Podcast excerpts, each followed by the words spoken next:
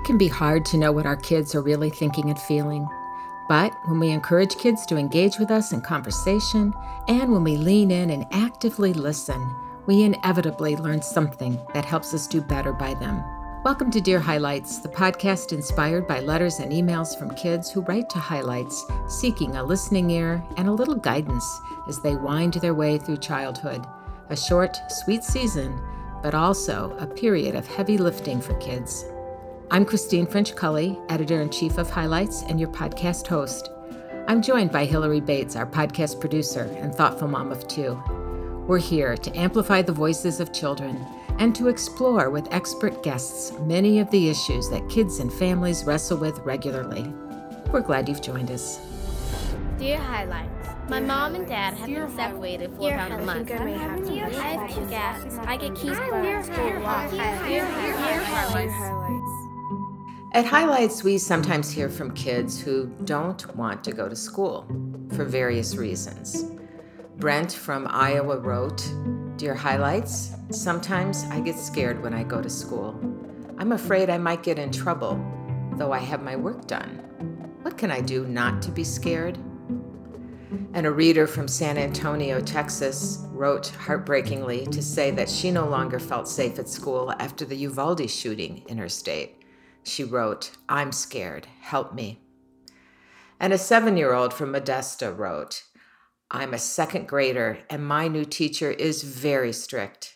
She is so strict, I never want to go to school anymore. What can I do? Thanks.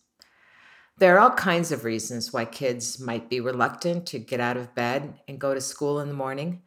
Some children might not even be able to articulate their reasons. But we see these kids growing in number right now, and it's concerning. And Hillary, I know this is a topic that is near and dear to your heart. School avoidance is a term that many of our listeners may not have heard yet, but it is being experienced in millions of homes across the United States. And as you mentioned, there's really been an explosion of it during the pandemic. In my house with my daughter, we have been learning about and dealing with school avoidance for years now. So, this is a very personal conversation for me and one I was really excited to have. We had the chance to talk with Jane Dembski, who is the founder of the School Avoidance Alliance and is really pulling together resources for educators and for parents about this growing problem that really is underpinned by many of the mental health challenges that students in the United States are facing right now. Helping people understand this phenomenon is a personal mission for Jane because she watched her own son struggle with school reluctance. And I think, listeners, when you hear our conversation, you'll hear the passion in her voice. Jane, thank you for joining us on our podcast today. We're really glad you're here. Thank you so much for having me. I'm delighted to be here. School avoidance is not spoken about often, it's under the radar. So it is so important, and thank you for inviting me to share the message to all your listeners.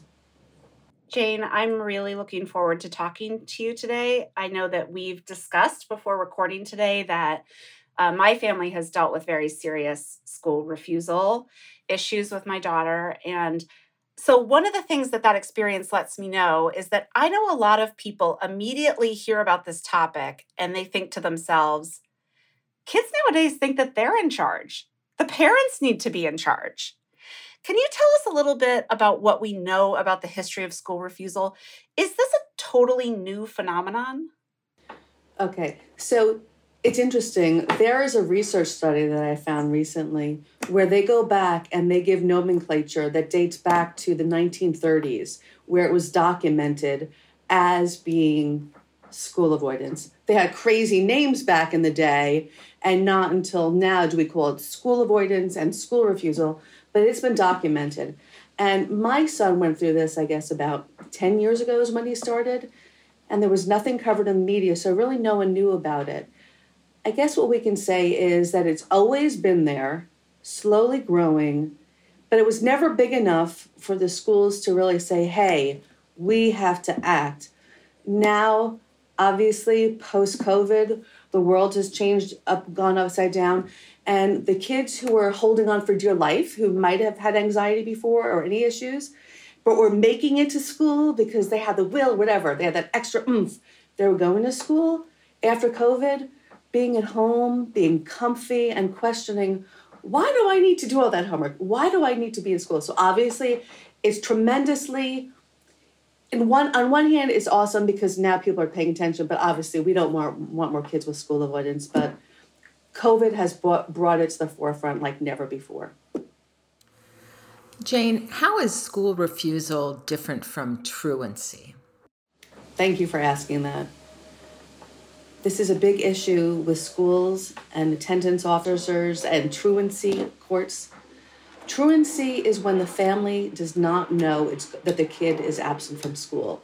The child is hiding it. They're usually doing it for tangible rewards, hanging out with a friend, playing a video game with someone else's friend. School avoidance, the parents know exactly where the child is. And unfortunately, that child, usually in their bedroom, might be crying or hiding under their covers. So it's pretty common that kids might wake up and not be in the mood to get up and go to school. Uh, it happens to grown-ups with work too. How can a parent tell that something more serious than that normal experience is happening? Yeah, that's a good question because um, it's important that you ask that, but there are ways to tell yes, kids are going to have the days when they can't go. I guess what I always say to parents is first of all, your gut. Always listen to your gut and patterns. Okay, if it happens for a week, maybe something's up, blah, blah, blah, we don't know.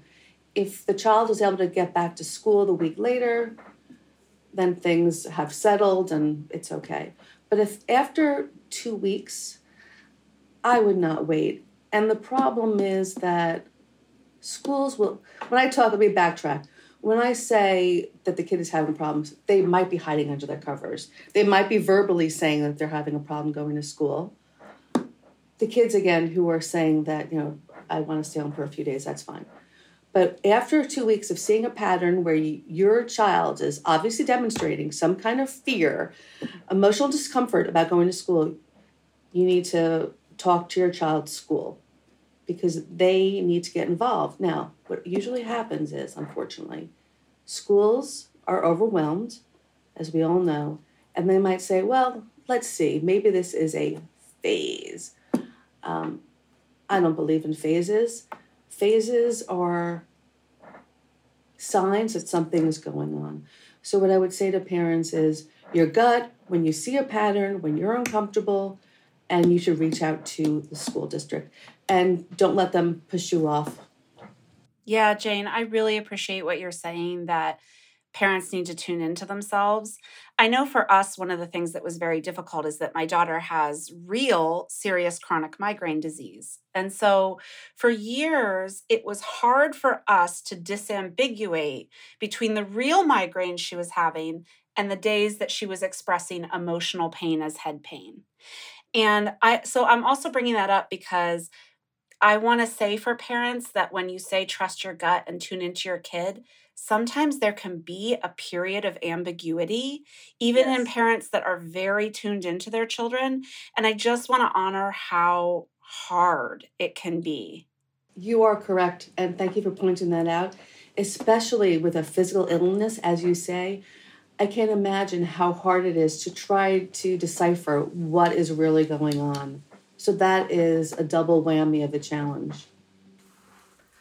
Jane, we're hearing that some school districts are starting to encourage parents to let their kids have mental health days off from school.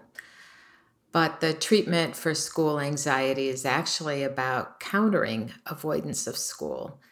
How do you think about these recommendations? You know, I, w- I speak to clinicians all the time, experts who specialize in school avoidance, and they say that's the worst thing because once a kid feels that they can retreat and go feel safe and hide, that can promote wanting to avoid school. But this is a very hard situation because sometimes kids do need a break. So I do not have the answer to this. I want our clinicians to step up and tell us because listen as as you said, sometimes we just don't want to go to work. I guess if it's one day, maybe, and the kid's showing no signs and they're just exhausted, then maybe it's okay. But this is a really hard decision. When I saw that um, states starting bringing up those laws and kids were asking for it, I was like, oh, this is awesome because I'm very pro mental health and kids' health. But then when I spoke to clinicians who are experts in school avoidance, they say, hey, this is a very, you know, um, tricky path to go down. We have to be really careful. Very complicated issue. It really is. And it also makes me think about that sometimes when you're in a family that's dealing with this, what you really need is for people to be willing to share some of how hard it is with you. And that is what you often need the school to do and teachers to do is to be open to receiving a kid who is maybe crying, maybe doesn't look organized enough to be in the classroom in that moment. But what you really need from them is not to say, go home and get yourself together, but to say, I'm going to wait next to you until this moment feels more comfortable. That is beautiful, Hillary. Have you seen schools do that? I mean, school. Some teachers do a, do that. Yes, we have had a really wonderful experience just recently with our school. Um, which is we have moved our daughter into a private school environment here in Ohio, and they have been really I what I want to say about that is that they have the resources and the staff to be able to bring that empathy because I am in no way criticizing the prior school experiences that we had. We know the situation with schools right now, their staffing levels, the tremendous stress that are on them. And often, while they may have the heart to offer that to a child, they literally do not have the bodies to offer that to a child. You've hit the nail on the head. That is the conundrum. So, what are the common mental health disorders that underlie this school avoidance? Well, as you would have guessed, it's obviously a lot of anxiety disorders, general anxiety, social anxiety, separation anxiety. Separation usually in younger kids, but it does happen to older kids as well. OCD, depression, it can be anything, trauma. It also happens when kids are out for an illness for an extended period of time and then they miss that whole groove and fall out of the groove of school or feel that work is loading up and they're daunted by it. So there and often kids who have transitions, a lot of military kids, obviously you would assume bullying that is not handled correctly by the school. There are so many ways that this can happen. So that's the complicated part. And a lot of the times it's co occurring things, it's not just one. Like with my son, I look at his experience. He had social anxiety, general anxiety. But later he told me uh, in his high school years that he also had a teacher in fourth grade who criticized him and called him out and sent him out of the room. And that was, you know, another experience that he had that made him feel bad and had bad feelings inside. It also can be wrapped up in perfectionism, um, the demands and pressures on the of the on the school, ADHD, perfectionism. So it's really hard to nail down. I wish I could.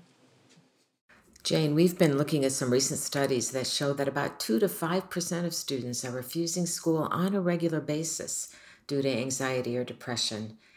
Is there something this tells us about school environments? Well, in my opinion, and I speak to school psychologists and the clinicians who treat these kids and the parents. I think yes. Overwhelming, too much homework. That I hate when I hear the kids are doing two to three hours of homework a night. They're not having a balanced lifestyle. And the kids have seen this when they've been at school from COVID, like questioning their lifestyles, just like we adults question our work life balance, right? The schools hold pressure with getting into the right college. The AP is forced upon their kids. It's um, school does need to be reevaluated, and that is something that certain schools are looking inward and they're saying, hey, what is the purpose of education? Is it academics or is it the whole child? I know something we believe in really strongly at Highlights is how important play is, and that play is the crucial work of childhood, and that play is, in fact, in some ways, preventative medicine for so many difficulties that kids come across. And we know that teachers really believe this and advocate for, for it as well. But somehow in our school system, we are increasingly pushing out time that is free play that gives kids an opportunity to regulate, to have downtime, to have physical activity. And um, I think these topics are interrelated in a way that makes me feel, you know, even more passionate about talking in all our spaces about how much kids need to play. Even older kids. And sometimes people hear the word play, I think they think two or three year olds or four year olds, but there's all kinds of social play that middle schoolers are doing, that high schoolers are doing. Yes, that is true. I love when teachers do group work, you know, forcing the kids to work together on a regular basis, obviously teaching problem solving skills and getting along with others. But, you know, kids who might have social anxiety or are shy, they are forced to find those skills within themselves so, yes, there are so many things we can talk about with school reform and ways to look at things. And I think cutting art and music from the curriculum has also had an impact. I mean, those things can be super stress relieving for so many children. Preaching to the choir, totally agree. Are there certain demographics of kids who are more likely to have these issues? That is a very good question. The research has not been able to show that there is any difference. Socioeconomically, female, male, but a, a lot of the research is done in underprivileged areas. So the narrative out there seems disproportionate, and they haven't, there is really no difference. Well, one of the things that I'm really conscious of is that I think I'm hearing that it's a phenomenon that's shared across classes. But I know as yes. someone who has some resources available to me that I could get my daughter a lot of support and help that I'm very aware are not universally available. That is the key. That is, again, it's the haves and the have nots. It kills me the disparity of mental health resources. That's something that, you know, hurts my heart. And it's something that as parents and adults, we can't back off our local governments, legislators, um, the disparity in mental health resources. I don't hear people talking about mental health enough to the local politicians, and that's something we really have to step up and take ownership of. Jane, what can parents do at home to support kids who are refusing to go to school? Well, first, all the clinicians will tell you is not to create that comfortable, homey environment to take away their devices, don't give them their favorite snack foods, don't give them too much of your attention. And that's what they say. As a parent, I have to tell you, that is really, really hard to do. There is a program out there called SPACE. I always forget what the acronym stands for Supportive Parenting. It's um, from Dr. Eli Lebowitz out of Yale University and he talks about how not giving into kids' accommodations. Now, when we talk about accommodations, I'm not talking about school accommodations, those are important. I'm talking about home accommodations, and I did this a lot with my kids as well. Both my kids have anxiety, and things like they, from the very young age, they were scared to go into a store by themselves and talk to the cashier or order from the waitress. And we would just take over and do it. Now I'm saying yell at your kid and say, order from the freaking waitress, you do it. But slowly over time, you know, try to work on that skill. And same thing at home. It's like when the kids have these food issues or non allergy, no allergies related, just preferences, and the mother is making the kid a separate dinner. That's an accommodation because they are going outside of their realm of the normal activities to enable and feed on this kid's issue. So, also do not yell at your child. This is so hard, and it happens between parents a lot that they will disagree as well. Maybe there's one parent who's like pulling the covers, get out of bed, and then the other parent who's more come and understands and more nurturing. You can't yell at the kid. You have to be indifferent, level, balanced, model good behavior, model don't let the kids see your anxiety and they're not manipulating you. This is an issue. And keep steady in terms of being supportive and looking for the right help and resources through either private mental health and or school resources. Yeah, you know, um, I am going to admit that there have been moments ever over the last couple years when I, a person who considers myself a very patient and understanding parent, have reached a point where I've yelled at my daughter. I've apologized to her afterwards. It felt terrible. In that moment when you have a job, maybe, and you need to get to work, and your spouse needs to get to work, and your child is too big for you to pick them up and put them in the car and they will not move, you can experience a moment of extreme stress. And I really feel for parents in that circumstance and know that that behavior might help in a second, but it does not help the overall problem. I also always think it's very interesting when people talk about um, like mental health is up in our brain and physical health is in our body, but anxiety is in our body. And I think sometimes parents realizing that can help them to have more empathy for their kid in that moment. I know that a big breakthrough moment for my daughter and I was when she was finally old enough to articulate to me how anxiety felt for her, that her throat felt like it was closing up, that her body was shaking. And it completely dissembled any frustration that I had with her in that moment because I was thinking, overwhelming by empathy in that moment when you can understand like oh yeah this is a big big deal for a small person. I'm just curious how old was she when she was able to articulate that to you? She told me that when she was 11 and we had already been going through what i now in retrospect understand was school avoidance since second grade.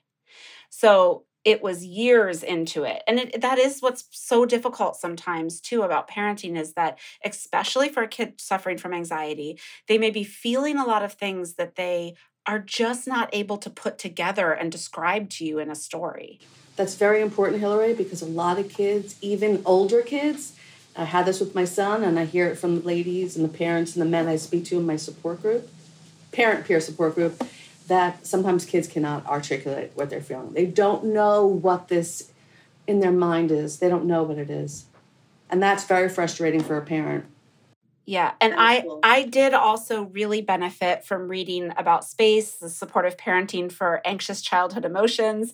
One of the things that I love is what that book starts with is understanding that parents' behavior plays into these behaviors, but that does not mean it is your fault it does not mean it is your fault. And that's really freeing to see. You can learn to do better things to support your child without feeling that you were doing the wrong thing intentionally. All of us who find ourselves in a situation like this, we're not prepared for this as part of parenting.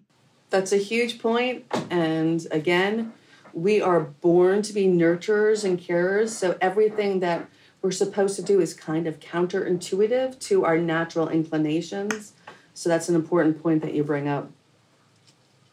Um, so, what can a school system do? So, we talked about what parents can do. What can a school system do to support a kid who's anxious or resistant to coming to school?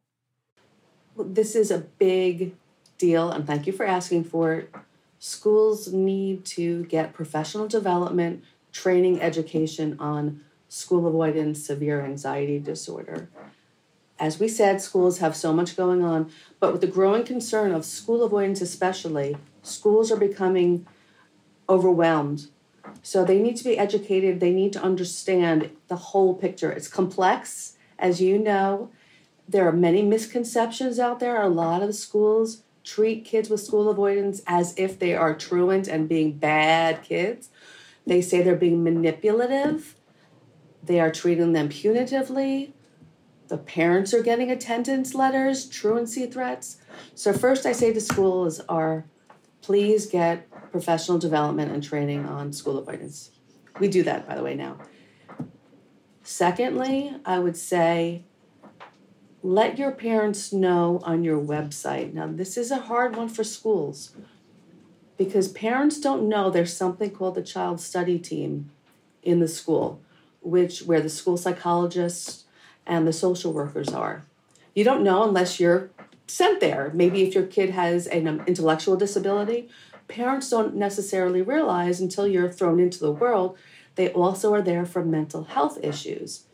So parents don't know that the school can help them and has resources and that they are obligated by law, regardless of any child's disability, that each child in America is entitled to a free, appropriate public education. This is what we call under the Individuals with Disabilities Education Act. So, what happens is often parents, when this happens, they don't tell the school about it because school's not going to understand. Who am I going to tell that my kid has anxiety? They're hiding under the covers, blah, blah, blah. And you don't know until, who knows? Many parents don't find the child study team until way into it. The school doesn't, is might not catch it. Most likely they don't because parents always see it at home first and the school might see something different. I had this totally with my son when he was able to get to school at the beginning. They're like, oh, he is happy, he is fine in school. But as we all know, kids suck it up and hold it in because they don't want to appear different to their peers and teachers. And when they come home, they break down.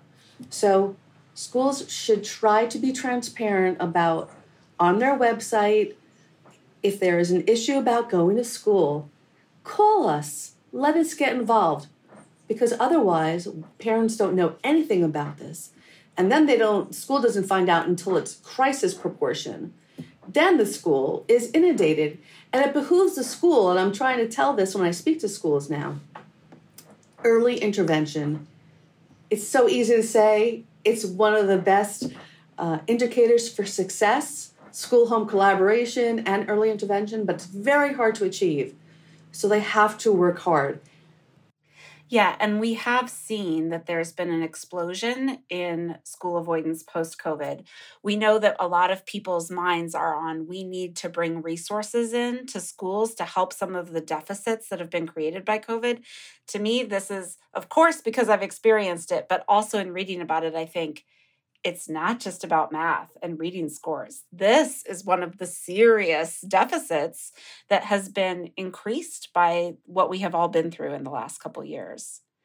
And I really hope I'm so I'm glad that you're out there talking about it. I hope that more people will be talking about it to see more of an investment in helping kids get get through. I do want to say one more thing that's very I believe in strongly as a mental health advocate as well schools are starting to bring in mental health literacy and education, but it has to be more than just a two week segment in their health class, which unfortunately oftentimes it is. Mental health education should start in the early years. I'll leave that up to the educational professionals and the clinicians to decide, but I feel that fourth, fifth, sixth graders should start learning about mental health and cognitive behavioral therapy because cognitive behavioral therapy really is all about our automatic thoughts, which every child and human being alive, adult has. And your thoughts cause feelings, which cause your um, your behaviors and actions, right? So there's something called automatic negative thoughts, which every human being has. And cognitive behavioral trains your mind to recognize that some of them aren't right. Some of what I'm thinking is not right, and teaches you how to reframe and review your thoughts. And this is not a hard concept for kids to understand. I spoke to um, therapists who treat school avoidance kids at Columbia University, and they treat kids as young as first and second graders and kindergartners, and they say that they can understand this concept. And parents need to understand it too. So I would say not only should schools have mental health education, but let the parents come in as well and be part of that. Jane, you've given us lots to think about as parents and educators, but this is really a problem that affects all of society. Um, so let's, you know, broaden the question a little more. If we really treasured children as we should. It highlights our core belief is that kids are the world's most important people. Is there something that we as a society should focus on to make the world a better place for kids? Of course. yeah, so many things. Maybe maybe one of the most important things you think we should focus on. I I have to say two things. First, I want our legislators and our government to figure out a way and mental health proponents and advocates to figure out a way to incentivize more students in high school and college to become mental health professionals and make it easier and more affordable in some way, anyway. We want them to incentivize and create more mental health professionals. There are not enough in our country. That is a huge problem. I also want our government to invest more in other mental health options and treatments for anxiety disorder.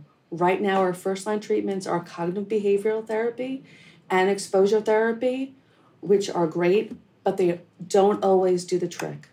And we need more options, especially parents need in home strategies. And there are a lot of researchers out there, there's a lot of funding out there. We need some more focus on that. And then I would say to the schools, think about what you want to create. Do you want to create the whole person? Is it only academic? The special education attorneys uh, say, according to the Individuals with Disabilities Act and the um, Office of Civil Rights, that we schools are educating a whole person to become independent, to be able to live on their own, socialize, and be a productive member of society. The laws aren't saying we only want you to produce produce smart kids that get A's. So we really need to start promoting that and believing in it and nurturing it. And that is a hard road. There's a lot of pressure on our schools. I think it starts at the um, US News and World Report college rankings because the most selective and hardest to get in institutions are the most you know uh, vied for and then the guidance counselors and the schools want their kids to get in the best school and they push their school kids and their parents they want them to take more APs you know they want them to get in the best schools that is just so unfair to our kids focus on the whole child yeah thank you for being with us today Thank you so much. It was a pleasure talking with you. Thank you so much for bringing more recognition to this issue. So, I am sitting here with my daughter, Jill. Hi, Jill. Hi. Who just listened to this episode with me. And I wanted to ask you a couple questions about it. Um, so, you uh, are sometimes scared to go to school, yes? Yes. And how does it feel for you when you wake up and it's one of those mornings where you're really scared? You mean like physically? Yeah. Uh well, usually I'm I don't know, I kind of feel like I'm really like weighed down and I can't get up and I'm like it's not necessarily pain, but sometimes it is like I'll have a headache or a stomach ache or something. Yep. And you heard that there were some kids, other kids who wrote into highlights, and they talked about how they're scared to go to school in the morning too. Um, for kids like that, what kind of advice would you give them as someone who's dealt with this a lot and you're doing better going to school more consistently now? Well, I guess sometimes if you just make yourself do it on one day, you can kind of start going again. Yeah. And it'll be less less hard yeah. as you go. Like every time the fear shrinks a little bit and it's not quite as bad. I guess, yeah. Well, Joe, I'm really proud of you for just dealing with this thing that's hard and for also for coming and talking to us about it. Thank you so much. You can learn more about kids' hopes and dreams and their worries and fears from the book, Dear Highlights What Adults Can Learn from 75 Years of Letters and Conversations with Kids, available on highlights.com or wherever you buy your books. If you enjoyed this podcast, I hope you'll subscribe and share the link with your friends. Special thanks to the producer of this podcast, Hillary Bates, and also to our audio engineer, Ted Weckbacher.